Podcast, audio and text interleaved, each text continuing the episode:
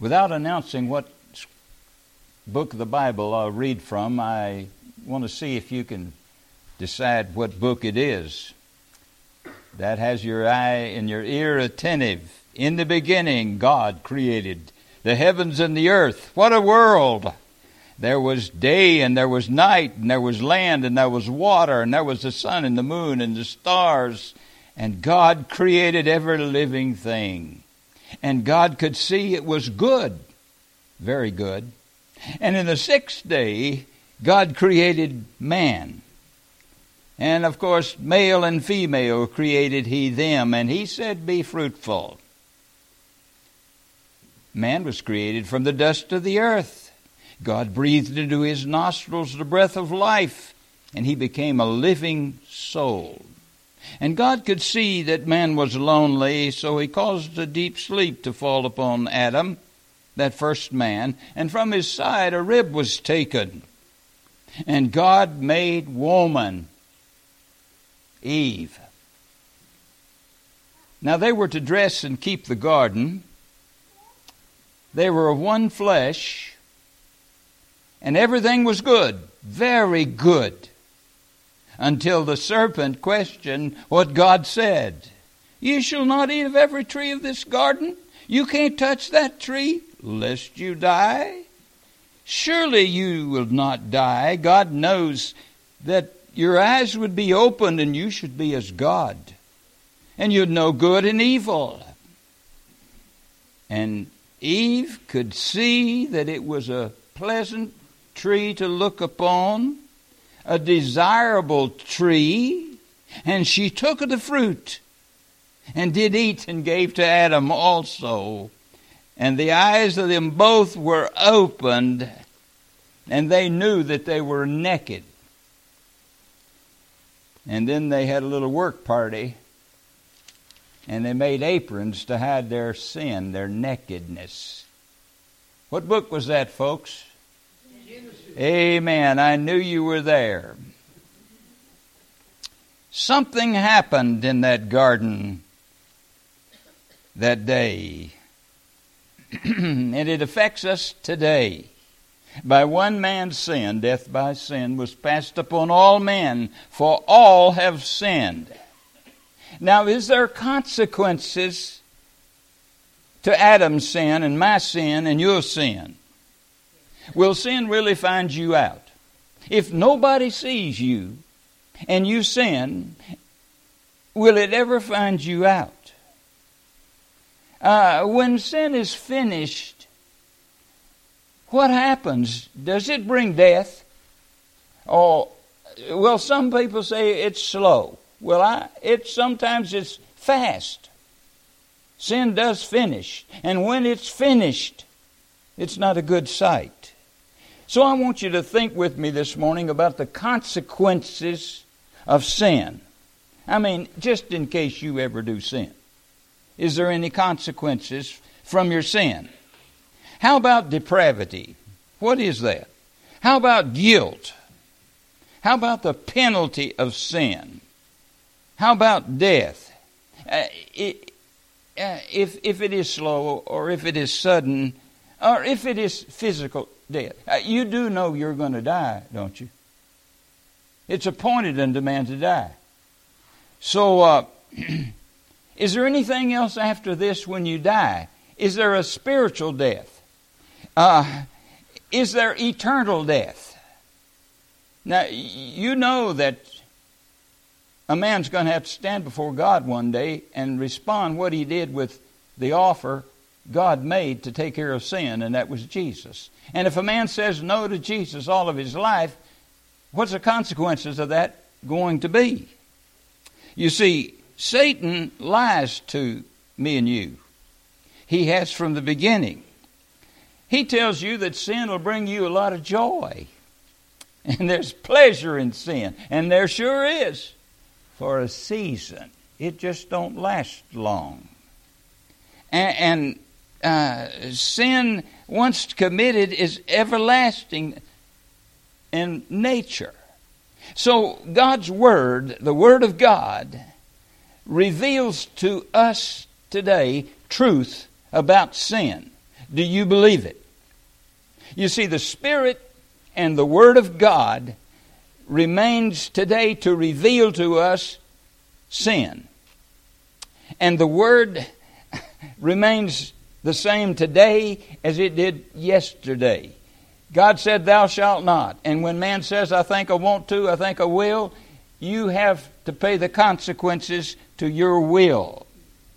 Sin remains the same yesterday and today, and it never changes. So the, the Word of God reveals the sovereignty of God. Now, that's a big old word, but uh, it just means that you don't question God. God don't need you to advise Him on anything you're dealing with. He is the advisor. He can tell you what to do, and if you don't do it, you find yourself just like Adam and Eve did, trying to hide your sins behind apron made out of fig leaves, and you can't hide your sin. So this word reveals to us uh, that there is a depraved nature in man when he sins. And that sinful nature can't be changed by man's works or effort. God's Word reveals then a salvation plan for a man in sin, and it has Holy Spirit assistance and help. Do you understand that? Have you ever had Holy Spirit help? That's assistance when you deal with sin. And yet, God's Word reveals Satan's plan against God's plan. And that happened in the beginning. God had a plan, Satan had a plan, and they were at odds with each other. And look what it did to mankind it separated man from God. So Satan operates by the permissive will of God. Stay with me. I love this part. I love to preach it. Are you kind of uncertain about tomorrow? Do you think God holds tomorrow? You, you ride along with me. Now then, does God have a permissive will? Did, does God allow man to do what he does? I mean, look what Pharaoh did to Israel. Look what's happening in our world today by wicked, cruel men. Does God have any idea what's going on down here? Is there a permissiveness in God's will to allow things to be as they are to see what we're going to do with the Word of God and the revealed blessings that can be ours. You see, uh, the Word of God to me is an anchor to my soul. It makes me sure and steadfast. God is God, and beside Him there's none other. He has a plan, and Satan can't interrupt it. Now, he can mess things up for a time, but he can't interrupt the plan, the permissive will of God. You know, man in his sin and iniquity may make this body have pain. This body could be killed. I could be destroyed physically, but that's not what's inside that can't never be killed. The soul of man never dies. You can take my body, but you can't take my soul. And that's you too, friend. Take a brief, deep breath and praise God for the soul cleansing power that makes you safe from all sin's alarm and all sin's power. So sin operates by the permissive will of God. And God's Word reveals to us that Jesus is going to come again. And if that's not consolation for you, there's trouble in that you have not believed who God sent, who's coming for you. Jesus Christ. He promised He would come again. But now there's unbelief about this. There's folks that don't believe Jesus ever came. They don't believe He ever lived. They don't believe He's coming back. Have you read the book? There were those who watched Him go up into the clouds, and as He ascended up, He said, I will come again. That's a promise. Every promise in the book has been kept clear and true, except he's just not come back yet. But how soon is it going to be? Sudden. Soon he's coming back. And that's the blessed hope I have. That gives me confidence and assurance that every promise in the book's mine. It's going to be all right. Now let's look at the consequences of sin quickly. Unbelief. Eh, eh, do you know any unbelievers? Were you once an unbeliever? I mean, did, uh, did you ever question the fact that Jesus loved you and died for you and He'd save you if you trust Him? Uh, there's people in this world today that don't even believe what I'm preaching. They're called unbelievers, depraved, guilty, in sin. So, does their unbelief affect the faithfulness of God? Unbelief is strong. So, uh, Paul gives us a picture of unbelief. Listen to it in Romans 3. Man goes about out of his own way to do what he thinks is right. Does that sound like an unbeliever? I mean, listening to people in our world today, they think they're right. There's no God. There's no heaven. There's no hell. This is it. And they go about their merry ways and they think they're right. And the Bible says they become unprofitable. Their goodness is as filthy rags, and they don't understand. I like to. Th- now, if you want to deal with some unbeliever, just say, I, I, I know you don't understand this, and you can't understand it. The carnal mind of man can't understand the spiritual things without help. Holy Spirit, help. So then you don't understand, and, and the unbeliever is blind, he's deaf. I mean, it's, it's not a laughing matter. It's terrible that folks can't see the glory of God. They can't hear what we hear as the Spirit reveals to us love. So um, he, he doesn't seek after God. I mean, now, if everybody's going to go to heaven one of these days, why aren't people seeking after God? If, if there is a heaven and there's a God, and nobody needs God and nobody needs heaven now, why don't folks seek the Lord? I mean, why don't people drive in on Sunday morning coming say, I want to hear the gospel? Have they ever? What makes a man want to hear what you've heard? How come you heard that joyful sound that Jesus saved? So man doesn't seek after God. Just leave him alone. That's dangerous.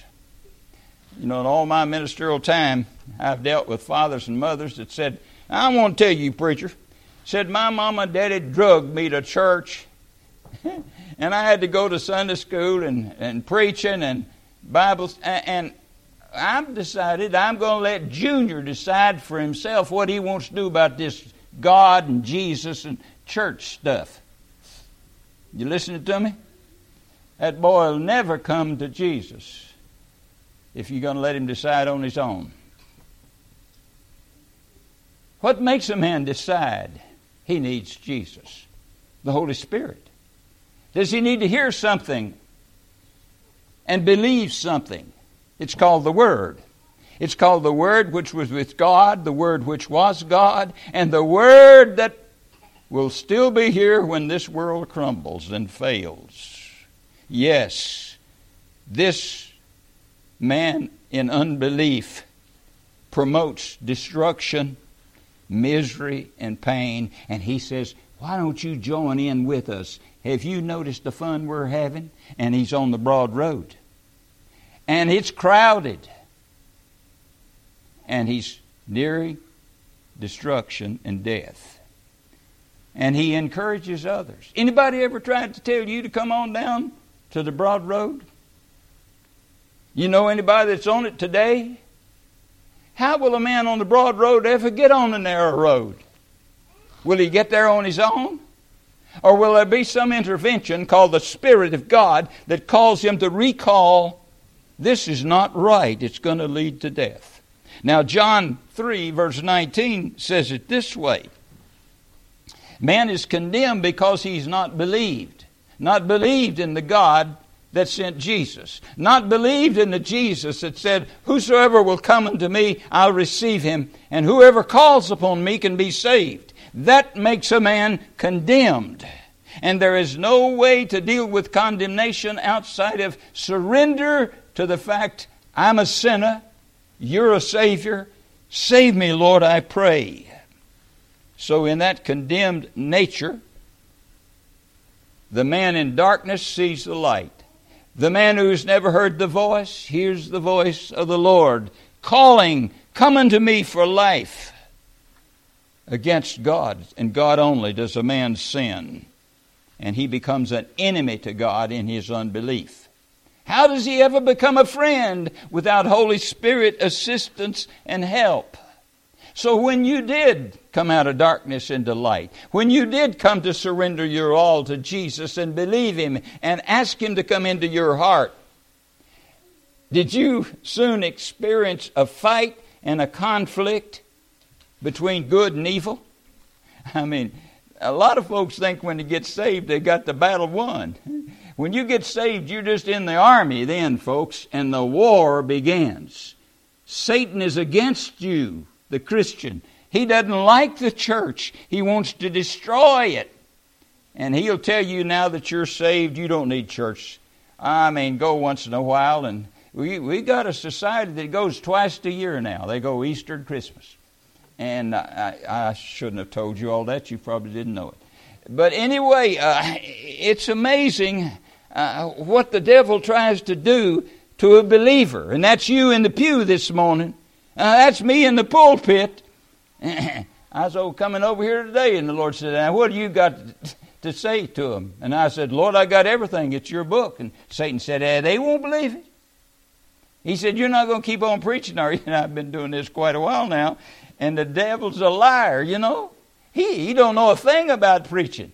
And I told him that twice just before I got into church today. And that's why I'm enjoying telling you what God says is true and what Satan says is a lie.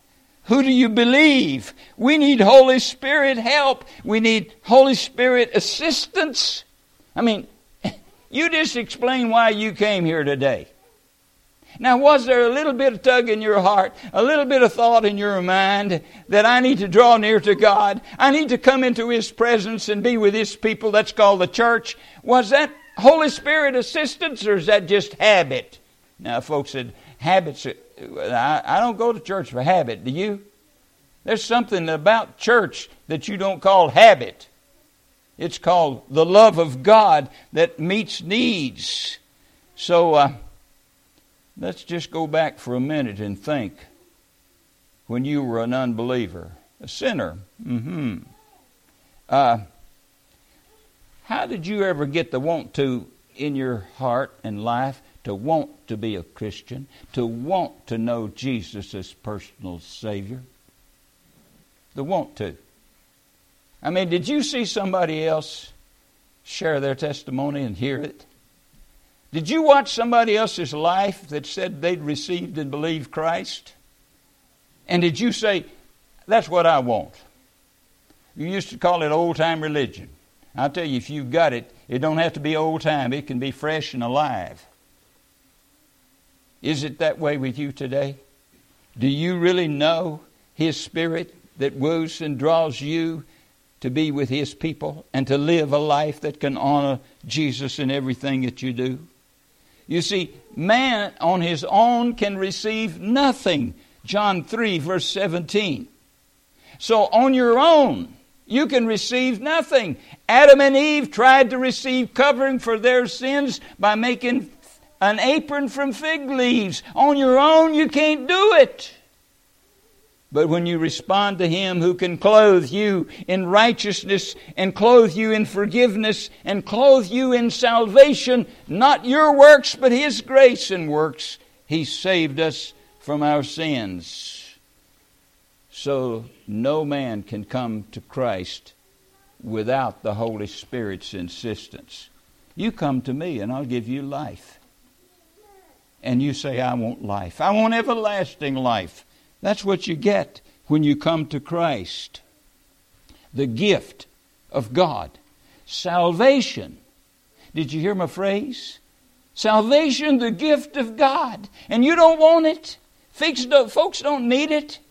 How are you going to get to heaven without salvation? You don't get there by works. You don't get there by going to church. Listening to a sermon, you get there by surrendering all of your sins to Him who can cleanse you from all sin and all unrighteousness and make you white as snow, makes you clean and pure and acceptable to Him. Now then, once saved, the conflicts begin. The war opens up in full force. Romans 8 explains it this way We're saved by His grace, kept by His power. We're given a new heart, a new nature, but we have the same old body. Mm-hmm. The same old body. I've had this one for, I won't tell you how many years now. It's been pretty good. And this old body is prone to wander and prone to stray and prone to question God and prone to say, Is that really true? And yet I come to the Word and I find I am truth, I'm life, I'm love, I'm liberty. I have it, friends. And I still have the same old body. And that's what the devil's after the body. But he can't get the soul. You can't see it this morning, can you? My soul cleansed from sin. I'm going to heaven. Are you going when you die? If he comes and you're alive, are you going to go or be left behind? And the conflict rages because we have the same old body.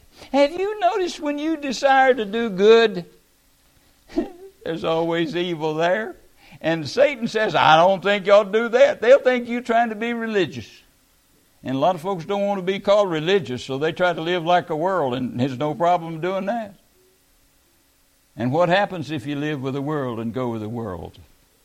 Oh, my goodness, that old body. I would like to be a, a better Christian, but I mean, who you running with? Who's your neighbor? I mean, Do you think you could really be a good Christian if you just quit worshiping and coming to church and assembling together with God's people? Well, you say, now, preacher, if I've been saved, I can. You can be saved and not go to church and die and lose rewards, but not your soul, not your joy. It's gone. There's something about this place and God's people that blesses us. And there's a conflict. When I would do good, evil is present. But then there is a power greater than evil. Let me tell you about that power. It's called grace, greater than your sins. It's called a power that can cleanse from all unrighteousness. So I guess what I really want to say to you this morning is living for Jesus is not going to be easy. Now, You can't go from here to heaven on flowery beds of ease and I mean, it won't be sunshiny every day, and it won't be just like you think it ought to be all the time, but are you going to still live for Jesus? You know, uh, as you get older, you have aches and pains you didn't never have. I, I shouldn't tell you all that; it'd be a shock to you. And, and you know, you can try to make it better if you want to, and you can rub this on that. Boy, television has got stuff now that they talk about that, you know, for $22 and they'll ship it free, you can rub that on there and it'll stop all the pains and they talk about how it's helped them. I mean, isn't it amazing? We, we've got a, a world that is confusing us about how you can solve your problems. Have you ever talked about going to the Lord with pain at night? Hmm. He still understands your prayers. He can relieve pressure and pain. I trust him, don't you? But those people on the broad road, they, they don't think that it's anything to worry about. And they're right. They're not confused. They're blessed. They have pleasure. And yet they're discontented, restless, no worry. I mean, uh, you are saved, uh, and you're in the battle zone and the world tells you that it's not really sin. If, if you want to do it, it's right in your sight, do it. You don't have to make a marriage commitment. You don't have to always tell the truth. You can tell a little white lie. Have you ever heard a white lie? I mean, it just just shading it up. Now, what we've drifted into in my time now, it probably didn't happen in your time. But uh, we've gotten to the pl- place that you can't say it's black and it's white. No, no it, it's not. It, it's, you can't say it's right And it's wrong because that's offensive. Hegel came up with, and I don't know who in the world he was, but I just read it. Hegel came up with the fact that it's neither black nor white, it's gray. And folks, we're living in a gray world today. It's not sin, it's not bad, it's just kind of the middle of the road, and there's a lot of folks in it, and it's a crowd that you get bumped off if you don't watch it. Isn't it amazing? You're all agreeing with everything I'm saying. You must have been listening to the Word of God. Oh, yes, it is. Uh, a discontented, dissatisfied society. We're calling evil good and, and good bad. And, and, and, and we don't know who's stepping on us the most. And it's Satan and his plan and his scheme. You see, we're doing exactly what Jerusalem did when Jesus came into Jerusalem. Are you with me? I, am going to quit now in another hour. Jesus came in and he said, How often I'd gathered you together as a hen would gather her brood under the wings, and ye would not come. And Jesus is saying, America, world, I love you. Will you come to me that you might have life? And we're saying, Not today. I'm not about to. I enjoy the broad road. Oh, I'm going to repent just before I get sick and die. And I, I want them to say I was a member of the church. That really looks good on that obituary thing, by the way. And uh, you can finish that sermon out. But oh, my friend, Jesus loved Jerusalem, and Jerusalem didn't love Jesus. And he visited, he spoke to them, he did miracles for them, and mighty works he could have done more had they believed, but they didn't believe. So John 5:40 says it this way and I close. Ye will not come to me that you would have life. Now do you know anybody who will not come? They haven't yet. Do you know who whether they will or not? No. So whether you don't know whether they will come or won't come, does that exclude you from trying to tell them to come to Jesus? There is life or are you just going to let them go? Never tell them that they could have life. There's a commitment for the church, the believer, to share. And yet, uh, for a man to try to lead a man to Jesus and to convince a man he needs Jesus, that man needs Holy Spirit help.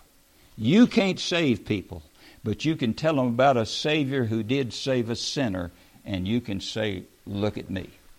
Look at me. Jesus saved me. I'm going to heaven when I die. And I want you to go with me. I want the world not to go to hell, but to come to Christ and have life, everlasting life. But unless the Holy Spirit woos and draws and insists that you come, I can plead with you, I can beg with you, I can cry for you to come, but until the Holy Spirit speaks to your heart, you're a sinner and you're doomed for hell if you don't come to me. You can't save yourself, but I can save you if you'll come to me. So then, does the Holy Spirit speak to you today about living a better life for Jesus? Does the Holy Spirit speak to you today about your full surrender to Jesus as a sinner and saying, Save me, Lord. I'm helpless. You see, Philippians 3:13 explains it this way. It's God who works in you. It's God who works in you, both to will and to do His good pleasure. And what is God's pleasure? That none perish, but that all would come to Him in salvation. All won't come. And since I don't know who the all are that will and won't, I got to tell everybody if you'll come at His insistence and His pleading and His call, you can be saved today. But the heart's so deceitful. It's wicked. It's desperately wicked. Who can know the heart? God can know your heart. He knows right now what you're thinking. I don't, but He does. He knows that you're right or wrong. He knows if you're saved or lost. He knows if you're going to respond to what you've heard today. Jesus saves. He loves sinners. He loves you. If you call on His name and trust Him, He'll save you. He knows that. But you probably think you're right, all right, already right. So then, will the Lord search your heart? Will He try you in spirit today to make you know whether you're right or whether you're wrong?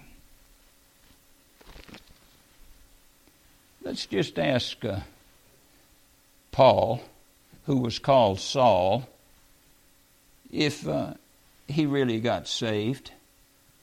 You know, just like I met him up and said, Saul, I've got these people at Bethlehem, and I want to talk to you a little bit about your salvation experience. Saul, did you really meet Jesus on the Damascus Road? Was there really a time and a place, Saul, that you prayed and, and that you were willing to say, I can't do this anymore? Was there a voice that spoke to you, Saul? And Saul said, Have you heard my testimony? That's exactly right. He came to me, I didn't come to him. I tried to kill Christians and destroy Jesus and his church, and I couldn't. And Jesus loved me and saved me. Now, friends, I want to tell you one thing. When you read the book, and he can save a sinner like Saul, don't you think he can't touch you and save you if you want him for salvation? As we prepare to sing our invitation hymn today, you alone and the Lord's Spirit will respond one way or another. Oh, how good it's been to trust in Jesus. How good it could be if you would trust in Jesus and take Him at His word. He loves sinners, He loves you. Will you come to Him today as we sing and share together? Will you stand?